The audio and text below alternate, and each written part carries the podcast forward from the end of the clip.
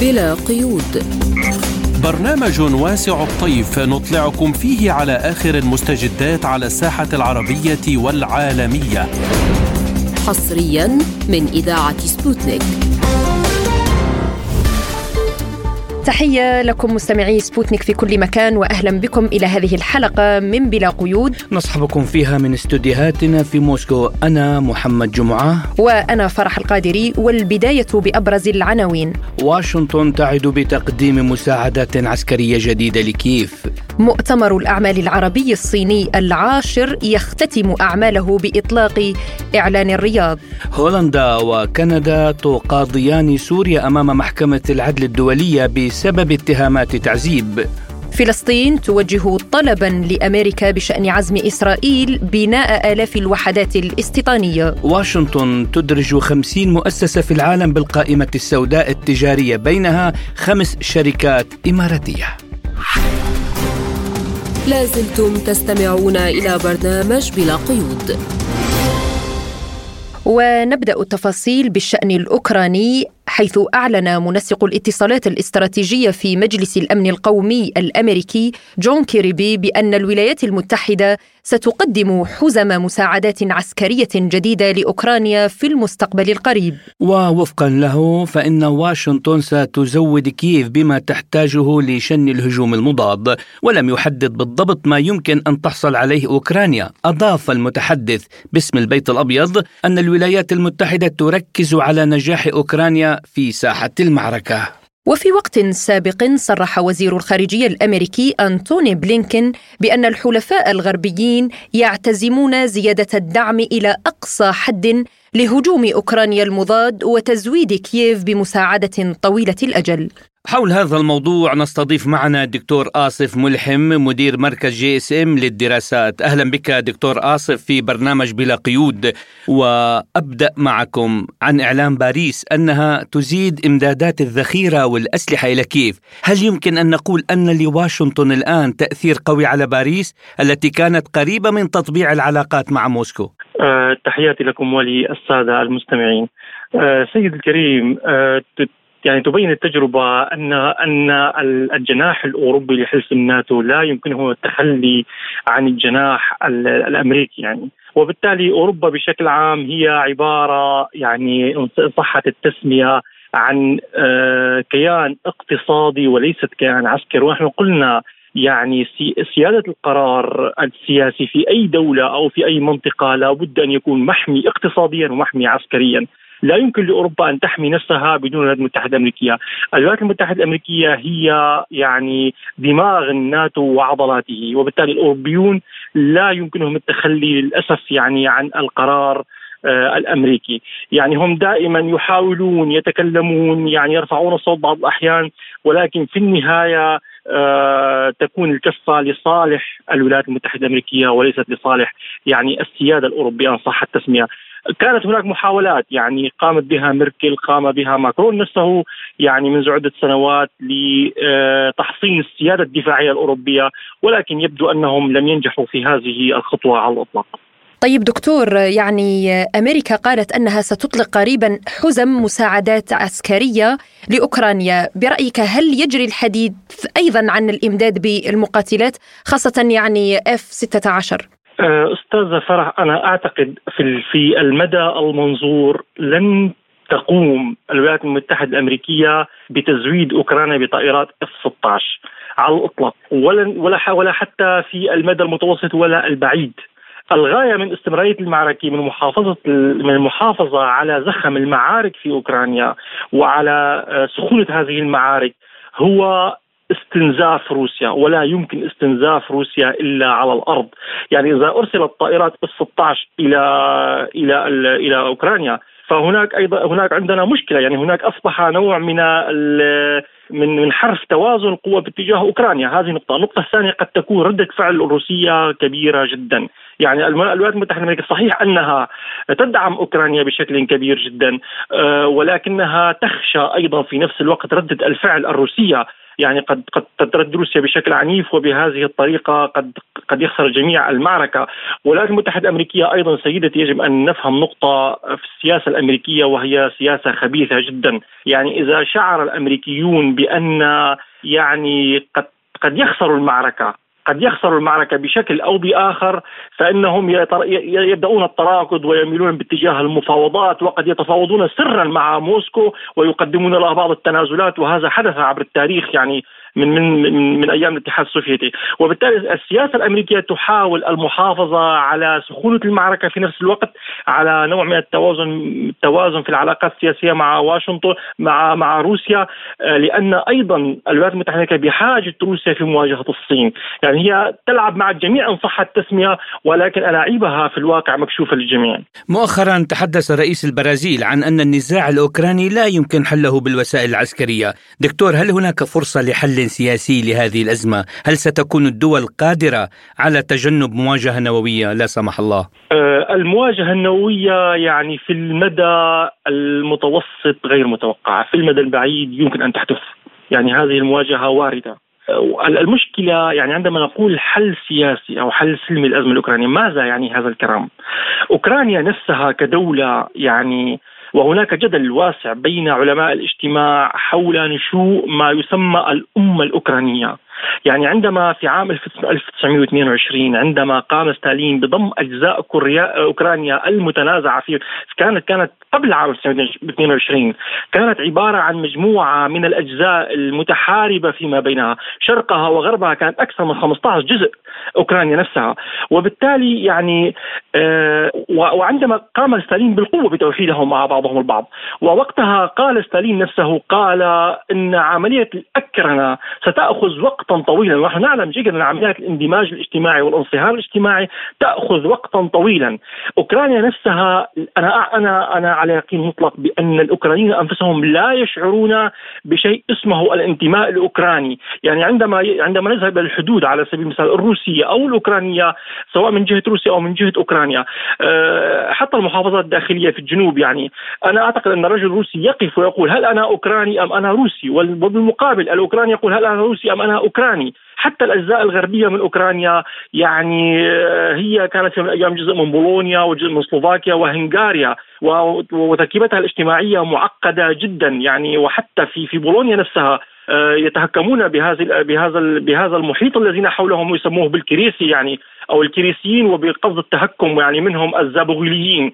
آه، وبالتالي أوكرانيا لا يوجد يعني ال ال ال القيادة الأوكرانية والإدارة الأوكرانية هم مجموعة يعني إن صح التسمية ليسوا قادة الدول وإنما هم مجموعة إن صح التسمية مجموعة من المافيا. يعني لو لاحظنا طريقة إدارة المعركة هناك وطريقة يعني أسلوب المعارك يعني هناك دائما خلافات. الجنرال زالوجني على سبيل المثال في الفترة الأخيرة قال أنا لن لن أقوم بهجوم بهجوم مضاد ما لم يقدم طائرات اف 16 لأوكرانيا وما لم يقدم صواريخ بعيدة المدى وهو محق بالمناسبة في ذلك. يعني بغض النظر نحن عن موقفنا السياسي هذا رجل يعني آه، احترامه لوطنه يجب أن نحترمه بالمقابل.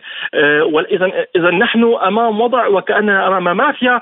يعني هذه المافيا تتصرف بعقلية مافيوية بحتة وتحاول قدر الإمكان يعني تحقيق مكاسب خاصة من هذه الحرب وليس من أجل المصلحة الوطنية الأوكرانية. نعم أشرت دكتور إلى الهجوم المضاد. آه، بلينكن كان قد أعلن عن نية الغرب زيادة الدعم لأوكرانيا. ومن ناحية أخرى تقارير إعلامية غربية تشير إلى أن الجيش الأوكراني خسر 15% من مدرعات برادلي الأمريكية. برأيك هل هذه بوادر لفشل الدعم العسكري الغربي في وجه القدرات العسكرية الروسية؟ وأيضا هل هذا البيان الصادر عن الخارجية الأمريكية آه، يعني يؤكد الخسائر الفادحة للقوات المسلحة لأوكرانيا؟ آه، سيدتي فيما يتعلق بالهجوم المعاكس لاحظي معي يعني يصح بهم المقولة التالية وقد أرعدوا وأبرقوا ومع هذين الأمرين الفشل. ونحن لا نرعد حتى نوقع ولا نسير حتى نمطر. يعني أكثر الكلام من الموضوع وبالنهاية يعني عندما عندما بدأ بتصاعد الحديث عن المدرعات الغربية يعني روسيا بدأت تفكر. يعني هنا في روسيا عقول أيضا متقدمة وأسلحة متطورة وقادرة على مواجهة القوات الأسلحة الغربية.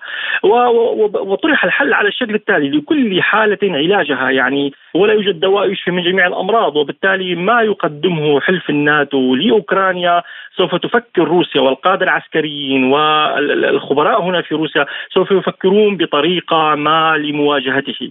وهذا هذا ما حصل. والخسارة في الواقع ليست فقط 15% يعني هناك تقارير تؤكد أنه أن زيلينسكي نفسه اعترف يعني في الاجتماعات المغلقة وفق بعض التسريبات بأن هناك أكثر من 30% من من هذه المدرعات، الهجوم المضاد هو عملية انتحار مطلق بالنسبة للقوات الأوكرانية بكل بساطة. آه، دكتور آسف يعني أنا مركز اليوم على موضوع الحرب العالمية يعني لا سمح الله. انت ذكرت أنه في المدى القريب لا يمكن، يعني الآن يجري الحديث عن تزويد الولايات المتحدة لأوكرانيا بقذائف دبابات اليورانيوم المنضب برأيك أليس هذا التصعيد خطير جدا وقد يكون بمثابة الشرارة التي سيندلع منها لهيب الحرب العالمية؟ أنا باعتقادي قذائف اليورانيوم الموضب نفسها ليست هي المشكلة، اليورانيوم الموضب يعني هو هو يعني يورانيوم تم تم يعني انقضت فترة فعاليته في المفاعلات النووية واستنزف منه النشاط الاشعاعي، النشاط الاشعاعي فيه ضعيف جدا وقصفت يعني الولايات المتحدة الأمريكية وحلف الناتو قصف يوغوسلافيا والعراق باليورانيوم بقذائف اليورانيوم المنظم، يعني وهو أشبه يعني إن صح التسميه بدفن للنفايات النووية للأسف الشديد يعني في بعض الدول وعلى حساب صحة الناس وهناك تقارير تؤكد أن نسبة السرطانات ارتفعت في العراق بعد الغزو الأمريكي للعراق وفي يوغوسلافيا أيضا هذا الأمر تكرر، يعني هم استبدلوا أحد عناصر وهو عنصر عنصر ولفرام في في هذه القذائف نظرا لثقله باليورانيوم بهدف استرخاص قتل الإنسان بكل بساطة. أعتقد أن هذه النقطة تحديدا يعني لن تقود إلى إلى هذا الحرب، نعم قد تقوم روسيا يعني هناك بنك الأهداف عند روسيا واسع جدا وكبير يعني أوروبا كلها تقريبا، يعني وستجد روسيا دائما الحل المناسب للرد على مثل هذا التصعيد، اليورانيوم المضب لن يقود أنا في رأيي الشخصي لن يقود إلى حرب عالمية ثانية. إذا قد يقود إلى حرب عالمية ثانية فقط التزويد أوكرانيا بصواريخ بعيده المدى قادرة على دك العمق الروسي، هنا تكمن الخطورة الكبيرة، يعني قد تقوم بعدها روسيا تعتبر أنه من حقها ان ضرب أي دولة تزود أوكرانيا بهذه الأسلحة. آه، في سؤال أخير يعني دكتور آسف. آه، أوكرانيا تريد أن تدعو العالم وتوجه دعوة خاصة إلى الشق لجنوب الكرة الأرضية لمناقشة خطة كييف للسلام، برأيك ما هي مخاطر جر هذه الدول التي تريد آه، أوكرانيا يعني دعما من جهتها للصراع الأوكراني؟ آه، سيدتي أعتقد أن آه، يعني أوكرانيا لا تحظى بهذا الدعم العالمي الكبير يعني ولو آه، جرت يعني ولو استطاعت استضافه بعض الدول فهذه الدول يعني روسيا معروفة يعني بوزنها العالمي ومعروفة صحيح أن الكثير من الدول صوتت ضد ضد روسيا في منظمه الأمم المتحدة ولكن هذا لا يعني شيء على الإطلاق. يعني الدول الكبرى آه، والدول التي آه، يعني وفق أحصائيات دقيقة الدول امتنعت عن التصويت والدول التي آه، صوتت ضد هذه القرارات والدول التي استغيبت عن هذه الجلسات يعني بإحصائية بسيطة تقريبا أكثر من 60% من سكان العالم. وبالتالي أوكرانيا غير قادرة على حشد هذا الدعم السياسي الكبير في الواقع لموقفها السياسي، هناك دول صغيرة جدا في العالم تضغط عليها الولايات المتحدة الأمريكية وتهددها على سبيل المثال صربيا مثلا. آه، الرئيس آه، ألكسندر فوتشيش قال على لقد هددنا الاتحاد الأوروبي بالعقوبات يعني وصربيا دولة محاصرة في البلقان ولا يمكنها يعني تحقيق استقرار اقتصادي بدون بدون علاقات يعني متوازنة مع جيرانها. وقد تم تهديدهم. وبالتالي هذا الأمر آه، يعني أعتقد أنه من الصعب. زيلينسكي معروف من هو. يعني وبوتين معروف من هو وروسيا معروفة من هي وأوكرانيا معروفة من هي. وبالتالي أعتقد حشد دعم سياسي الموقف الأوكراني آه، على المستوى آه، السياسي صعب جدا. قد يكون على المستوى الإنساني نعم بهذا التوجيه بعض يعني المساعدات الإنسانية للشعب الأوكراني كما فعلت السعودية على سبيل المثال. هذا وارد ولكن أكثر من ذلك أعتقد أنه من الصعب. نعم نشكرك الدكتور آصف ملحم مدير مركز GSM للدراسات الاستراتيجية على هذه المداخلة القيمة. شكرا. شكرا لك دكتور أهلا, أهلا وسهلا بكم. بكم. أهلا وسهلا بكم. لازلتم تستمعون إلى برنامج بلا قيود. وإلى السعودية حيث اختتمت أعمال مؤتمر الأعمال العربي الصيني العاشر الأكبر من نوعه والأول الذي تستضيفه المملكة العربية السعودية وقد نظمته وزارة الاستثمار السعودية بالشراكة مع الأمانة العامة لجامعة الدول العربية والمجلس الصيني لتعزيز التجارة الدولية. ونظم المؤتمر يومي الحادي عشر والثاني عشر من يونيو حزيران الجاري في مركز الملك عبد العزيز الدولي للمؤتمرات في العاصمة السعودية الرياض وقد توصل الجانبان العربي والصيني في ختام الدورة العاشرة لمؤتمر الأعمال العربي الصيني إلى إعلان الرياض والذي تضمن تسعة بنود رئيسية شملت تعزيز الشراكات الاقتصادية استكشاف فرص جديدة للتعاون ودعم ريادة الأعمال والشركات الصغيرة والمؤسسات المتوسطة وأيضا تبادل البحوث والابتكارات العلمية وتنظيم برامج التأهيل والتدريب لتعزيز رأس المال البشري كما وتفعيل التعاون لتحقيق استقرار السوق والتصدي للتحديات الاجتماعية والاقتصادية وأيضا تعزيز التكامل الاقتصادي وتعظيم مصادر الطاقة المتجددة. على الرغم من استياء الدول الغربية وقبل كل شيء شركتها الرئيسية الولايات المتحدة تعتزم المملكة السعودية تطوير التعاون مع الصين. أعلن ذلك وزير الطاقة السعودي الأمير عبد العزيز بن سلمان آل سعود متحدثا في المؤتمر العاشر لرواد الأعمال العرب والصينيين في الرياض. تحدث أيضا عن انتقادات من قبل الغرب لتوسيع العلاقات الاقتصادية والسياسية مع الصين وقال إنه يتجاهل ذلك عمليا. للحديث أكثر عن هذا الموضوع ينضم إلينا الخبير الاقتصادي بالعلاقات الدولية الدكتور نادر رونغ. أهلا بك دكتور نادر في بلا قيود وأبدأ معك عن هذا المؤتمر مؤتمر الأعمال العربي الصيني العاشر برأيك هل هذا سيمر مرور الكرام على الولايات المتحدة الأمريكية؟ نعم أعتقد طبعا هذه هذا التقارب وهذا الإعلان أكيد يتعرض للضغوطات من الولايات المتحدة لأن حاليا الولايات المتحدة تقوم باحتواء الصين لاحتواء تطور الصين في كل المجالات. آه، وهناك تشكيل تحالفات آه، مغلقة ضد الصين آه، ويمكن أن نرى تحركات الولايات المتحدة في كل المناطق في العالم. لإحتواء الصين.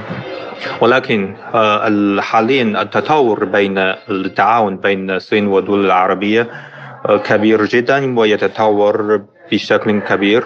وقد تجاوزت حجم التبادل التجاري بين الصين والدول العربية في العام الماضي 430 آه، مليون مليار دولار أمريكي وهذا حجم يعني كبير جدا و يعني لا لا لا يستطيع يعني أي دولة يعني التدخل أو منع هذا التعاون في الوقت الحالي.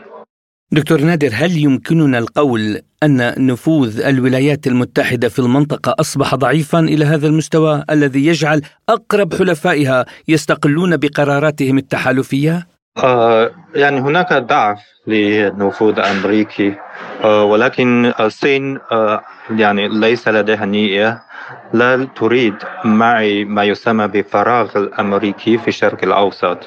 فالصين تتمسك بتعاون مع الدول العربية على أساس الاحترام المتبادل وتعاون وفوز المشتركة وهذا يعني من نية هذا تعاون من نية كل الجانبين.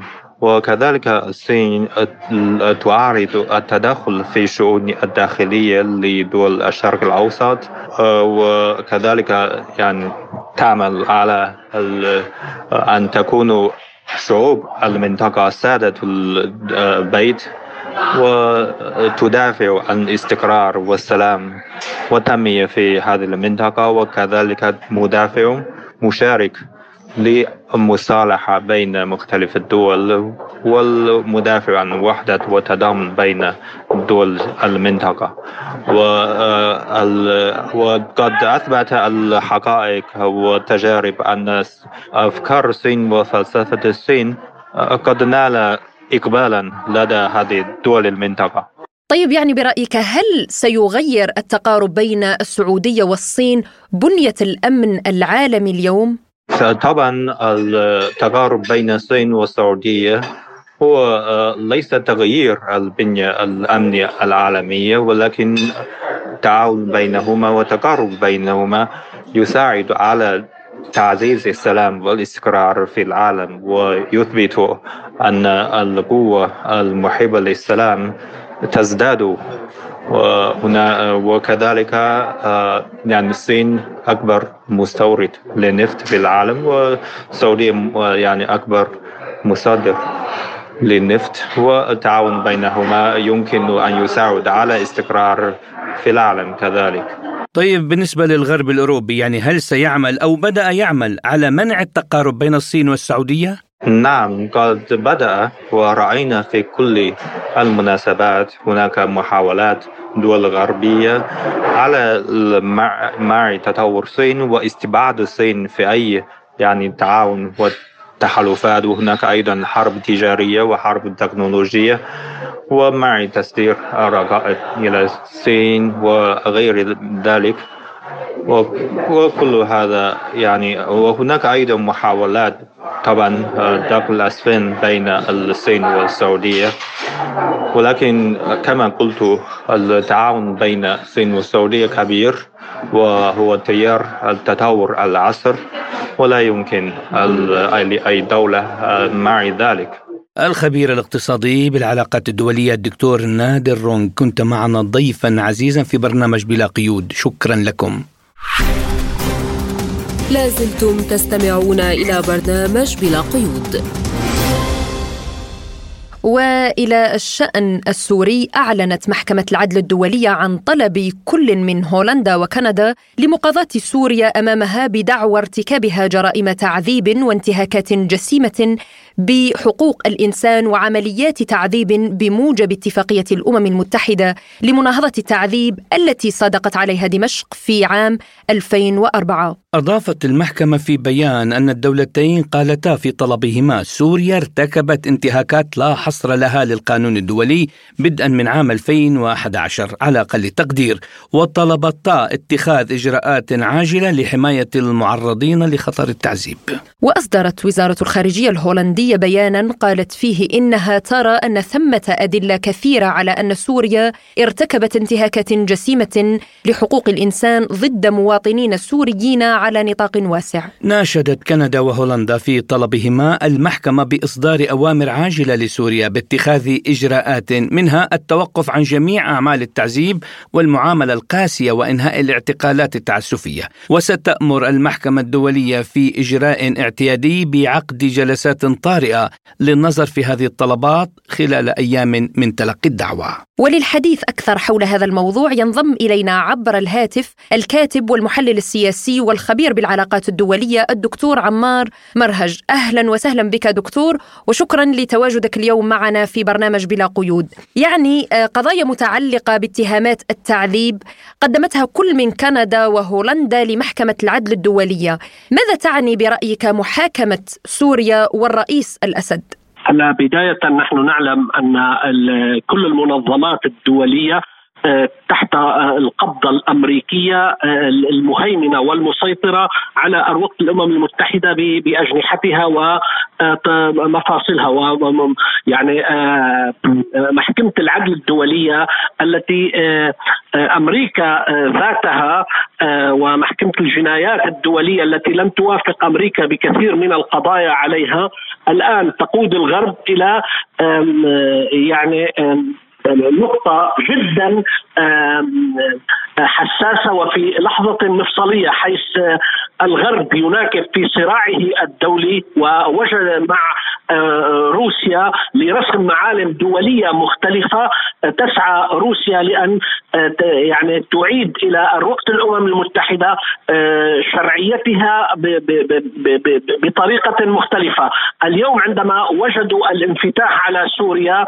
ورأوا يعني عودة سوريا إلى جامعة الدول العربية ومواقف سوريا و فأرادوا يعني أن يوزعوا الأدوار بين الدول الأوروبية بطريقة مختلفة. وبالتالي عندما أخذوا القضية إلى المحكمة الدولية يعني نقطة من نقاط الضغط على سوريا لمبادرتها ومساومتها ومن أجل أن تكون هناك بعض الأوراق القوية لتتم مقاضاة سوريا بها نحن نعلم أن كل هذه القضايا بالنتيجه يعني بالمجمل العام ليس لها تأثير بالمعنى الكامل إلا أن تكون ورق ضغط سياسية لا أكثر. يعني ما يجري الآن برأيك أليس هذا محاولة لتشويه سمعة سوريا بعدما عادت إلى جامعة الدول العربية وإلى الساحة الدولية؟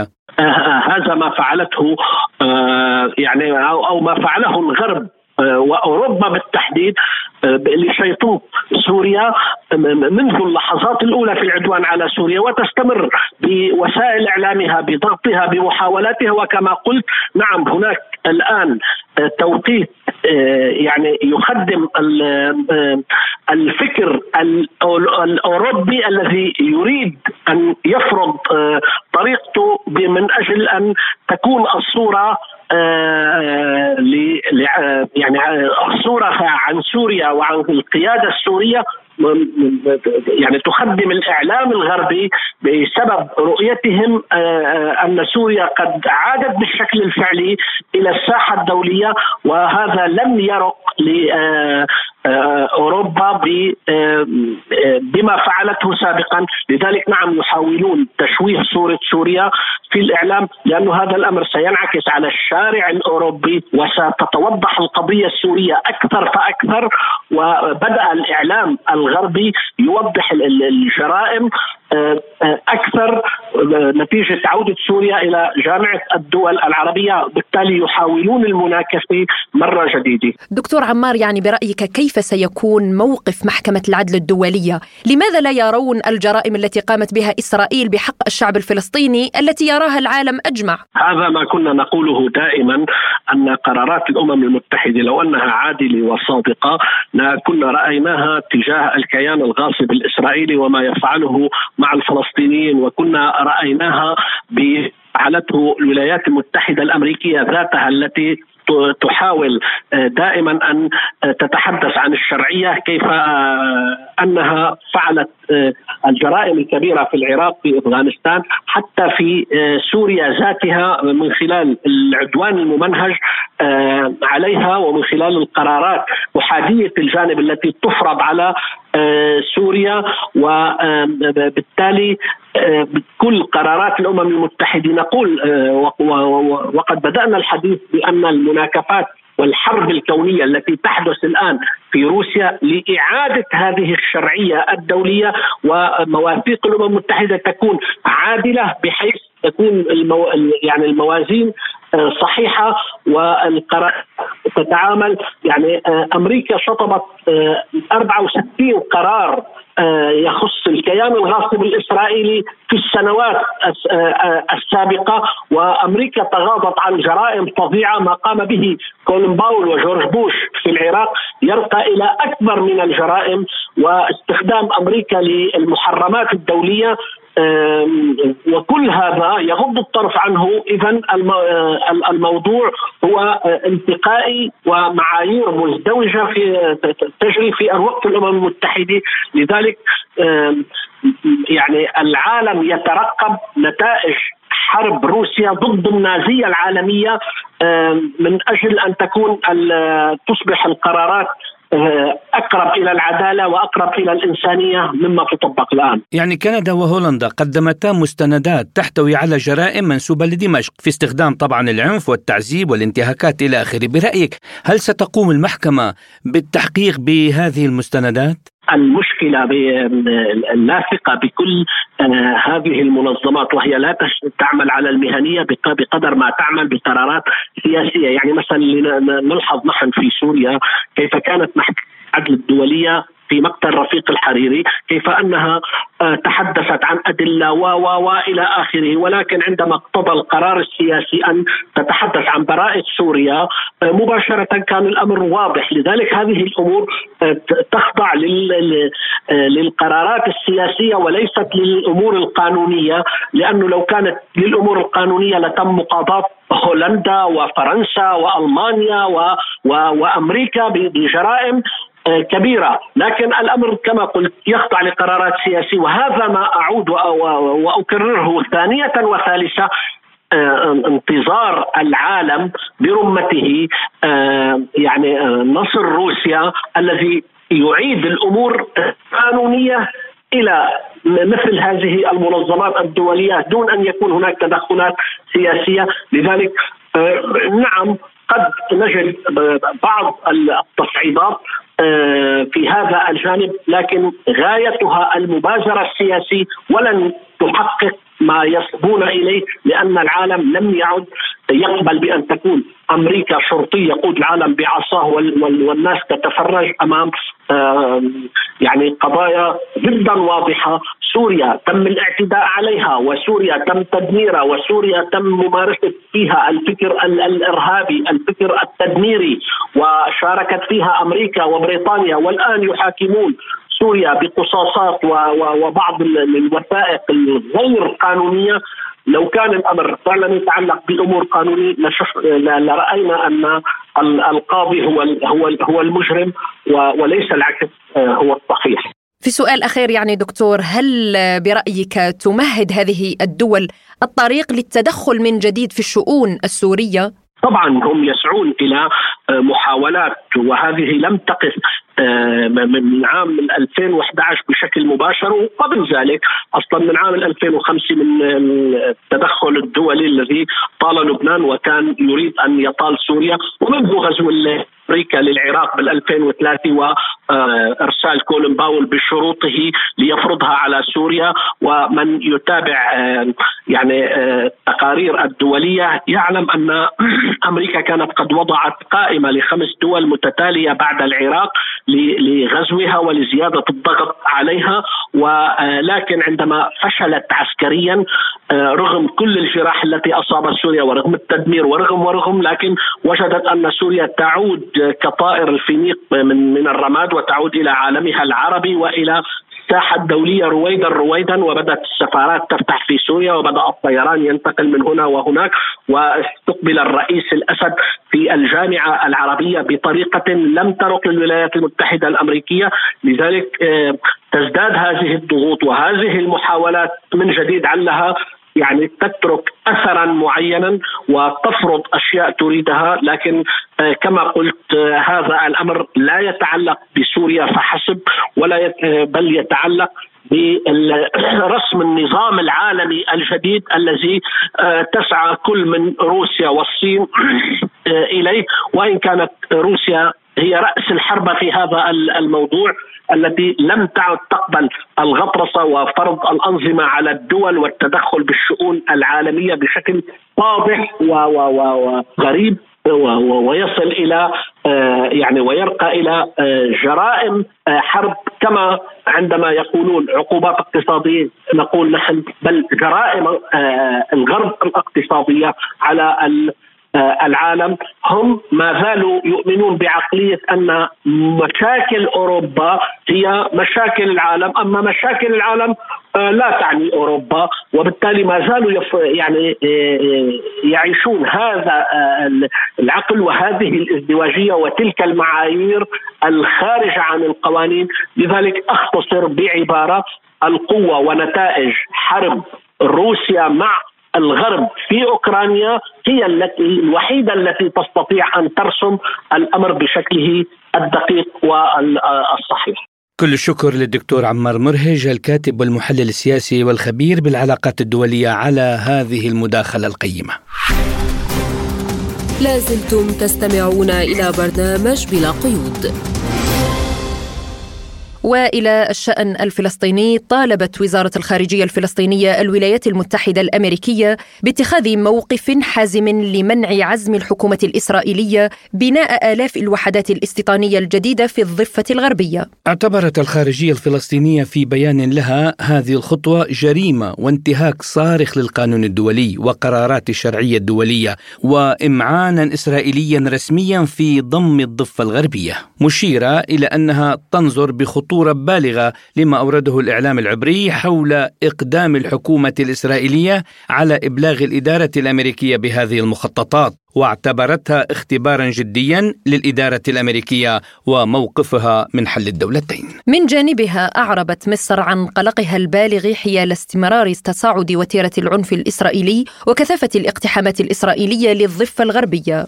جاء ذلك خلال استقبال وزير الخارجية المصري سامح شكري للمنسق الأممي الخاص لعملية السلام في الشرق الأوسط تورينسلاند وتناول اللقاء المستجدات الخاصة بالأوضاع في الأراضي الفلسطينية حيث أعرب الوزير شكري عن القلق البالغ حيال استمرار تصاعد وتيرة العنف وكثافة الاقتحامات الإسرائيلية للضفة الغربية وما ينتج عنها من سقوط ضحايا وجرحى وهو الأمر الذي يفاقم من حدة الاحتقان والتوتر بين الجانبين فهل سيكون هناك رد فعل من الجانب الأمريكي لمنع إسرائيل من بناء هذه المستوطنات؟ لمناقشة هذا الموضوع أكثر نستضيف معنا الخبير بالشؤون الإسرائيلية الدكتور أكرم عطلة. أهلا وسهلا بك وشكرا لتواجدك اليوم معنا في بلا قيود.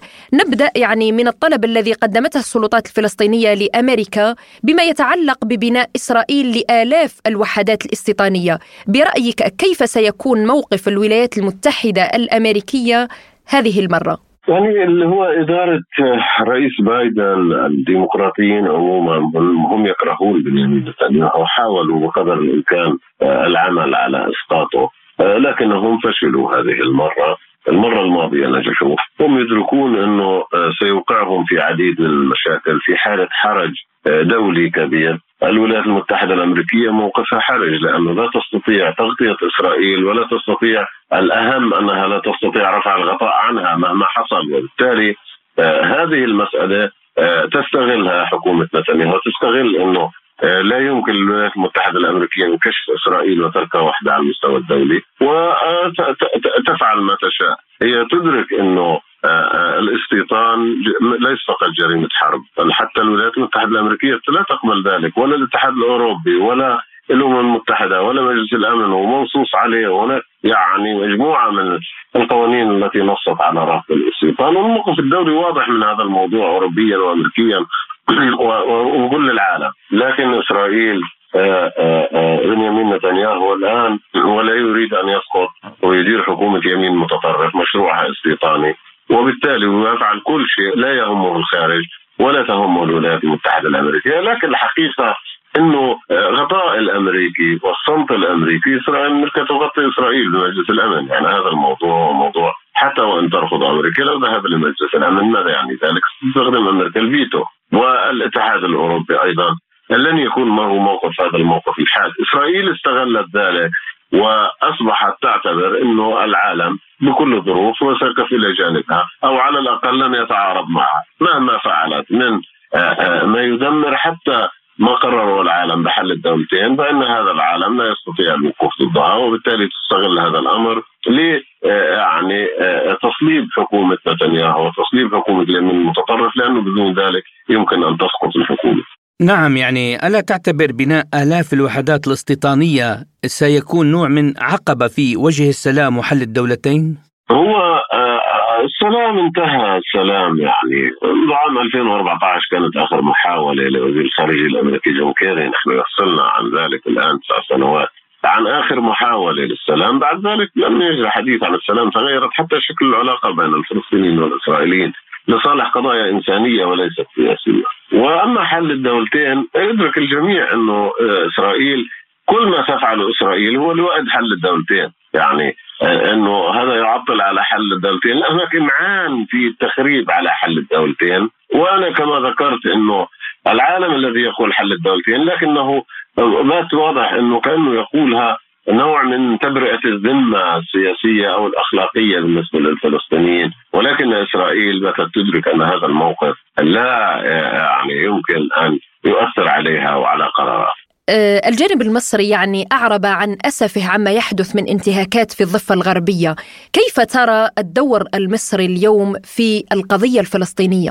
أنا نعم شوفوا الموقف المصري موقف تحمل مسؤولية تاريخية إلى جانب الفلسطينيين وأكثر دولة ربما تصاب يعني بالحرج من السلوك الإسرائيلي لسببين أنه دولة التي تقوم بالوساطة بين الفلسطينيين والإسرائيليين لا تستطيع أن تلجم إسرائيل بتمون على الفلسطينيين فصائل وسلطة ومنظمة لكنها يعني إسرائيل لا تلتزم حتى بالوساطة المصريه هذا الجانب الأول. والجانب الثاني في إطار مسؤوليته التاريخية عن الفلسطينيين المسلمين الأمين العام للأمم المتحدة أحمد أبو الغيط هذا اليوم يعني طالب الأمم المتحدة باتخاذ موقف من السلوك الإسرائيلي الاستيطاني. لكن إسرائيل تدرك أنه يعني الموقف المصري لا يمتلك من أدوات القوة ما يمكن أن يفرض على إسرائيل. بمعنى أن الموقف المصري وحتى الموقف العربي كويس لو كان في موقف عربي لكن ممكن يكون أقوى. لكن هذا الموقف العربي بدون موقف أوروبي وأمريكي لن يستطيع التأثير على إسرائيل ولن يغير شيء من القرار الإسرائيلي. دكتور أكرم يعني رئيس الوزراء الفلسطيني قال إنه يجب إلزام إسرائيل بتنفيذ الاتفاقيات الموقعة معها ووقف الانتهاكات يعني هل من المحتمل أن نرى دورا أوروبيا فعالا؟ لا على الإطلاق لأكثر من سبب، اولا الاتحاد الأوروبي مشغول باقتصادياته التي تتراجع في ظل أزمات كورونا والحرب بين روسيا وأوكرانيا. المساله الثانية الاتحاد الأوروبي أيضا مشغول بما يحدث على حدود الشرقية بالحرب الروسية الأوكرانية. والملف الفلسطيني ملف ليس أولوية لدى الاتحاد الأوروبي. حتى خلال سنوات الهدوء ما قبل كورونا وما قبل الحرب الروسية الأوكرانية لم يكن هذا الملف ملفا اولويا لأنه ال ال ال الولايات المتحدة احتكرت هذا الملف ومنعت تدخل الأوروبيين حتى. هذا معنى أن الاتحاد الأوروبي هو دوره اقتصر فقط على التمويل التسهيل دوره مكان توفير مكان.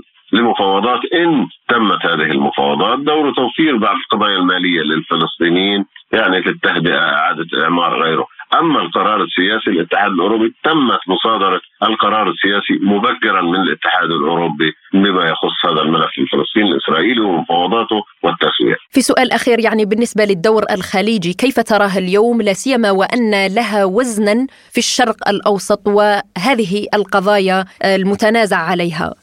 لا دول الخليج هي يعني تنضم إلى الدول ليست غير القادرة والفاعلة بالتأثير على إسرائيل. بعضها أقام علاقات مع إسرائيل ولم يضع شروط لا علاقة بالاستيطان ولا بغيره. يعني في نوع من الممارسة السياسية ربما كانت تمكن أن تحصل أكبر من إسرائيل لكن الدول اندفعت بلا حساب ونذكر تلك الفترة كيف اندفعت في فتره ترامب وبالتالي كل شيء قدم مجاني. إسرائيل ليست مضطرة لأن تدفع ثمن لدول الخليج. لأن دول الخليج لم تطلب ثمن في إطار علاقتها مع إسرائيل. الخبير بالشؤون الإسرائيلية الدكتور أكرم عطلة كنت معنا ضيفا كريما في بلا قيود شكرا لكم. لازلتم تستمعون إلى برنامج بلا قيود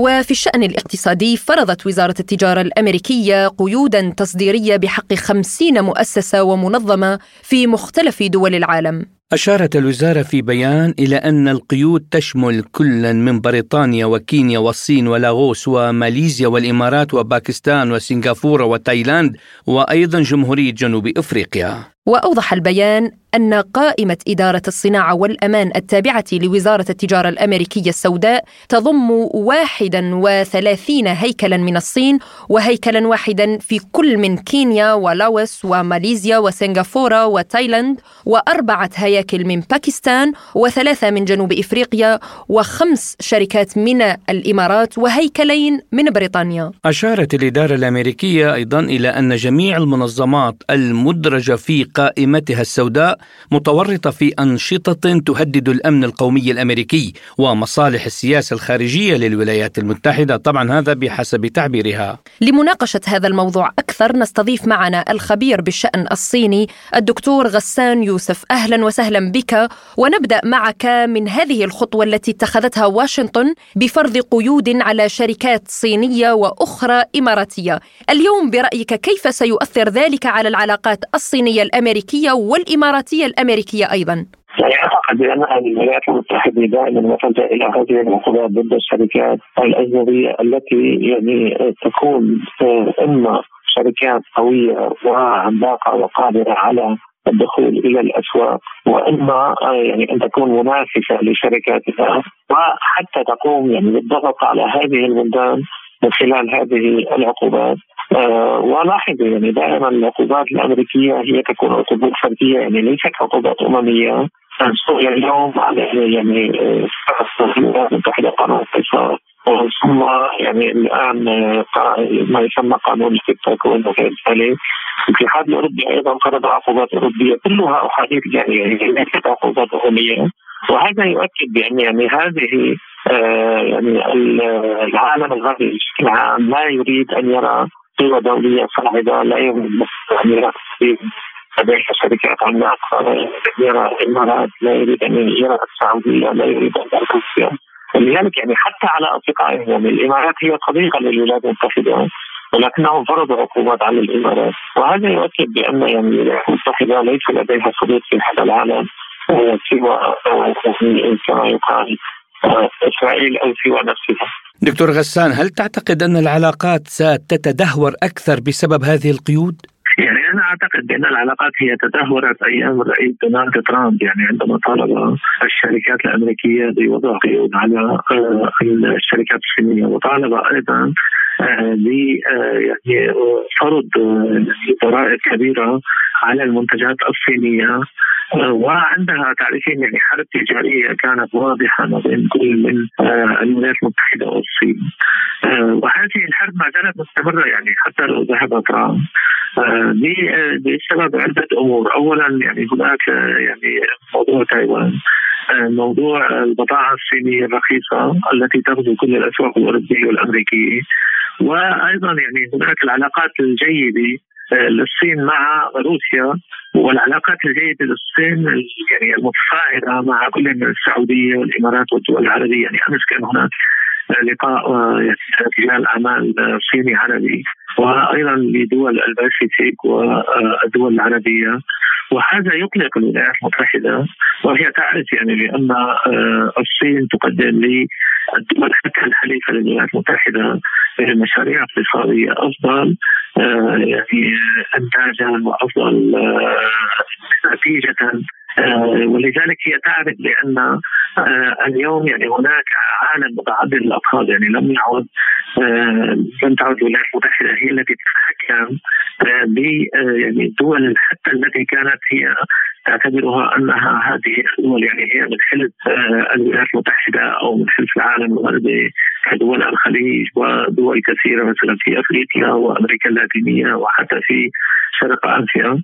ولذلك اليوم هي يعني تلجأ إلى أسلوب العقوبات. ولكن أنا أعتقد أن هذا الأسلوب سيبعد يعني هذه الدول عن الولايات المتحدة وسيجعلها تلتحق ب يعني دول عالمية كبيرة أخرى كالصين وروسيا والهند وجنوب أفريقيا وغير ذلك لأنهم يعني كل دولة أصبحت تبحث عن مصالحها لا تبحث على على ارضاء الولايات المتحدة خصوصا يعني أن الولايات المتحدة أثبتت يعني للعالم كله بانها فعلا يعني هي تعيش في مرحلة الليبرالية المتوحشة التي تريد كل شيء يعني تريد أن تأخذ كل شيء ولا تعطي أي شيء وهذا أصبح واضحا يعني لم يعد خافيا على أحد برأيك يعني هل يرتبط هذا القرار بالإشاعات التي كانت الولايات المتحدة الأمريكية قد أطلقتها حول دعم الصين لروسيا في الأزمة الأوكرانية؟ هلا هذا الكلام يعني تكلمت عنه الولايات المتحدة منذ لقاء الرئيس شي جي بينغ في العاشر من فبراير يعني العام الماضي. وقالت بأن يعني روسيا والصين اتفقتا على قيام الحرب في أوكرانيا. ولكن يعني كل من الصين وروسيا نفوا آه، يعني هذه الأنباء. ولكن نحن نعرف أن الصين دائما هي تقول بأنها يعني هي حليف روسيا وتقف إلى جانب روسيا ولكنها تدعو إلى حل يعني المسألة الأوكرانية بطرق سلمية وتدعو إلى الحوار وهي أطلقت مبادرة ولذلك الصين لا تخفي يعني لم تعتد الصين أن تخفي سياستها وهي دائما صريحة و يعني دائما ما تعلن بأنها يعني تقف على الحياد لكنها بنفس الوقت هي لديها مبادرة وهي ضد الحروب. وهل برأيك أيضا أن هذه القيود قد تؤثر على اقتصاد الصين؟ لا لا لن تؤثر ابدا آه، على الصين، الصين عملاق اقتصادي لديها أسواق عالمية كبيرة. آه، يعني حتى لو فرضت عقوبات حتى على الشركات وحتى على آه، يعني منتجاتها أنا لا أعتقد ابدا. وحتى على البنوك يعني الصين لديها كل شيء لديها احتياط. ولذلك هي يعني حسبت الكثير يعني من الحسابات ولن تستطيع الولايات المتحدة أن تؤثر على الصين خصوصا يعني أن العمله الصينيه ليست مربوطه بالدولار كباقي العملات وهذا يعطي قوه للصين ويعطيها هامش تحرك وعلاقات الصين معروف عنها أنها علاقات مستقلة وفي حال خسرت أي سوق تستطيع أن تكسب أسواق أخرى ولذلك أعتقد بأن يعني العقوبات الأمريكية ستبتعد على الولايات المتحدة وليس على الصين ليس على أي دولة أخرى. في سؤال أخير طبعا يعني دكتور غسان ما العواقب المحتملة بفرض قيود؟ يعني أمريكا ربطت هذه القيود بأن هناك أنشطة تمس بأمنها القومي. أنا أعتقد بأن الولايات المتحدة دائما يعني ما تدعي هذا الكلام الأمن القومي الأمريكي ويعني الاقتصاد الأمريكي وغير ذلك. ولكن يعني نحن نعرف بأن الولايات المتحدة بشكل عام آه، يعني هي آه، تريد يعني أن تكون هناك لديها مشاكل مع الدول الأخرى ولذلك تصطنع يعني هذه المشاكل وتفرض العقوبات. ولكن في النهاية نلاحظ نحن آه، بأن يعني آه، الولايات المتحدة أصبحت اليوم يعني تعدل نفسها شيئا فشيئا. صحيح إن هي دولة كبيرة ولا لا ولا علاقات كبيرة مع الكثير من الدول ولكن أصبحت الدول يعني تحس بأن العلاقة مع الولايات المتحدة هي قيد بنفسه يعني هي أصبحت تحس بأن القيود مجرد إقامة علاقة مع الولايات المتحدة أصبح قيدا بذاته. ولذلك لاحظي يعني أغلب دول العالم تتحرر تحاول أن تتحرر من العلاقات مع الولايات المتحدة. لاحظي الهند مثلا لاحظي جنوب أفريقيا لاحظي مثلا البرازيل الجزائر. كل الدول التي كانت يعني على علاقة جيدة مع الولايات المتحدة تحاول يعني أن تخفف من هذه العلاقات. يعني حتى الدول التي مثلا في جنوب آسيا الفلبين إندونيسيا يعني حتى الدول الصديقه للولايات المتحدة كوريا الجنوبية اليابان استراليا قامت بعقد اتفاقيات التجارة مع الصين وكان أكبر اتفاق منذ سنتين وكان أكبر اتفاق عالمي للتجارة وهذا أزعج الولايات المتحدة. إذا نحن اليوم في عصر يعني ليس كما كان يقال العصر الولايات المتحدة أو العصر الغربي نحن اليوم في عالم متعدد الاقطاب يعني أنا أعتقد بأن الحرب التي حدثت في أوكرانيا هي التي آه، بدأت يعني هذا العالم متعدد الاقطاب وهي التي أعطت جرس تنبيه لكل العالم بأن الولايات المتحدة لن تعد هي السيد الوحيد في هذا العالم. الخبير بالشأن الصيني الدكتور غسان يوسف كنت معنا ضيفا عزيزا في بلا قيود. شكرا لكم. لازلتم تستمعون إلى برنامج بلا قيود. نذكر مستمعينا الكرام أنه غدا الأربعاء سينطلق المنتدى الاقتصادي الدولي بسان بطرسبرغ والذي سيستمر لغاية السابع عشر من يونيو حزيران الجاري وستكون دولة الإمارات العربية المتحدة ضيف شرف. وأيضا سيقوم فريقنا بتغطية هذه الفعالية من هناك وسنوافيكم بأهم الأخبار. لازلتم تستمعون إلى برنامج بلا قيود. وإلى أخبار متفرقة الرئيس الجزائري يتوجه إلى روسيا في زيارة رسمية. هذا ما أعلن عنه موقع الرئاسة الجزائرية عن زيارة الرئيس عبد المجيد تبون لروسيا لمدة ثلاثة أيام بدعوة من الرئيس الروسي فلاديمير بوتين. في إطار تعزيز التعاون بين البلدين الصديقين. وسيشارك الرئيس عبد المجيد تبون خلال هذه الزيارة في أشغال المنتدى الاقتصادي الدولي الذي سيقام في سان بطرسبرغ الروسية. أعلن علي باقري كني مساعد وزير الخارجية الإيراني عن اجتماعه بنظرائه من ألمانيا وفرنسا وبريطانيا في أبو ظبي وقال عبر حسابه على تويتر بعد المشاورات الدبلوماسية مع الأطراف الإقليمية والخارجية التقيت بنظراء الألمان والفرنسيين والبريطانيين في أبو ظبي وأضاف بهذا الصدد يقول ناقشنا مجموعة من القضايا والملفات المقلقة المتبادلة. قائد عسكري إسرائيلي يقول أنهم مستعدون لحرب متعددة الجبهات وسنفاجئ حزب الله إذا اختبرنا. قال قائد عسكري إسرائيلي إن بلاده تستعد لحرب متعددة الجبهات وسيكون التركيز على الأرجح على الحدود الشمالية التي تشمل كل من سوريا ولبنان. وكان العقيد الإسرائيلي يشير إلى مناورات القبضة الساحقة والتي جاءت بعد أسبوعين من مناورة علنية لحزب الله اللبناني حاكت اقتحام الأراضي الإسرائيلية وقتل وأسر جنود. وأضاف نحن جاهزون استعدادنا هو لحرب كاملة وعلى هذا الأساس نحن نتدرب. نحن نستعد في حال وقوع شيء ما وخاصة في الحدود الشمالية. صوت مجلس النواب الليبي بأغلبية النواب الحاضرين لصالح مشروع قرار بشأن عدم المساس بالثروات السيادية. قال المتحدث باسم مجلس النواب الليبي عبد الله بلي حق في بيان له إنه تم مناقشة بند التوزيع العادل للثروة وإيرادات النفط واستعمالها في مجالات التنمية ومنع استخدامها في الأغراض السياسية ووضع صياغة للتعديلات القانونية اللازم. ووفقا له تم التصويت بالأغلبية على أن يؤول تشكيل لجنة إلى هيئة رئاسة المجلس تتكون من المناصب السيادية المعنية المنقسمة من الجانبين وخبراء مختصين ونواب عن لجنة المالية والطاقة ولجنة متابعة الأجهزة الرقابية بواقع ثلاثة نواب عن كل لجنة طبعا مع مراعاة التمثيل الجغرافي وذلك للتواصل مع كافة الأطراف السياسية وأخذ ملاحظاتهم حول القوانين الانتخابية وتقديمها للمجلس. لازلتم تستمعون إلى برنامج بلا قيود. إلى لبنان حيث احتضنت بلدة حمان اللبنانية مهرجان الكرز. نعم الكرز. وذلك تحت عنوان يوم كرز حمانة بحضور آلاف الزوار والسياح. ومن المتعارف عليه أن بلدة حمانة تشتهر بزراعة الكرز ومنتجاته من مربيات وعصائر وغيره ويأتي المهرجان لدعم المزارعين ومساعدتهم على تسويق وتصريف منتجاتهم وتشجيعهم على التمسك بالزراعة والأرض. تضمن المهرجان الذي استمر حتى ساعات متأخرة من الليل أكشاكا للمنتجات الريفية وأكشاك للطعام وحرف يدوية. ومساحات الأطفال وعروض موسيقية أيضا.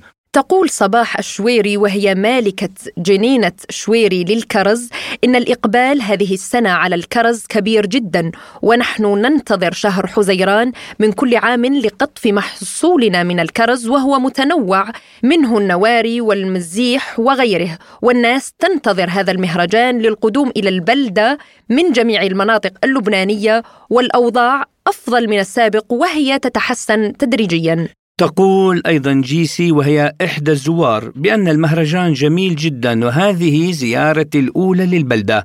الزحمة والناس والألوان الجميلة جدا. تجد هنا كل شيء من منتجات وطعام وفي نهاية الزيارة تشتري الكرز اللذيذ.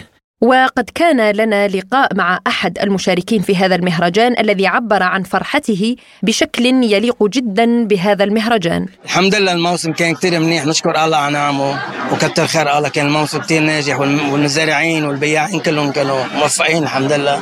ونتشكر كل الزوارونا بحمانا. ونشكر كمان أهالينا اللي إجوا من بيروت ومن البقاع ومن الجنوب من كل لبنان. كان البيع كتير قوي الحمد لله حركة كتير جيدة ممتازة. يعني ما كنا متوقعين هيك شيء الحمد لله الحمد لله كتر خير الله الحمد لله. حمانه هيدي ثروتها الكرز. كرز هيدي ثروة حمانة هي ثروة حمانة الطبيعية.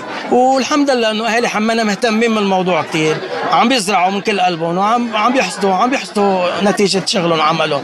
يعني شو ما نقول؟ كتر خير الله. فرحتنا كبيرة اليوم عيد عنا حقيقه وتعد حمانة من البلدات اللبنانية الجميلة جدا حيث تتميز بطبيعتها الخلابة وأسطح منازلها القرميدية وأنها مقصد للسياحة الدينية أيضا لأنها تتضمن مزار القديس شربل الشهير بالإضافة إلى أن أحداث مسلسل الهيبة الشهير والجميع يعرف عن هذا المسلسل وقد صور أيضا في ساحة البلدة القديمة.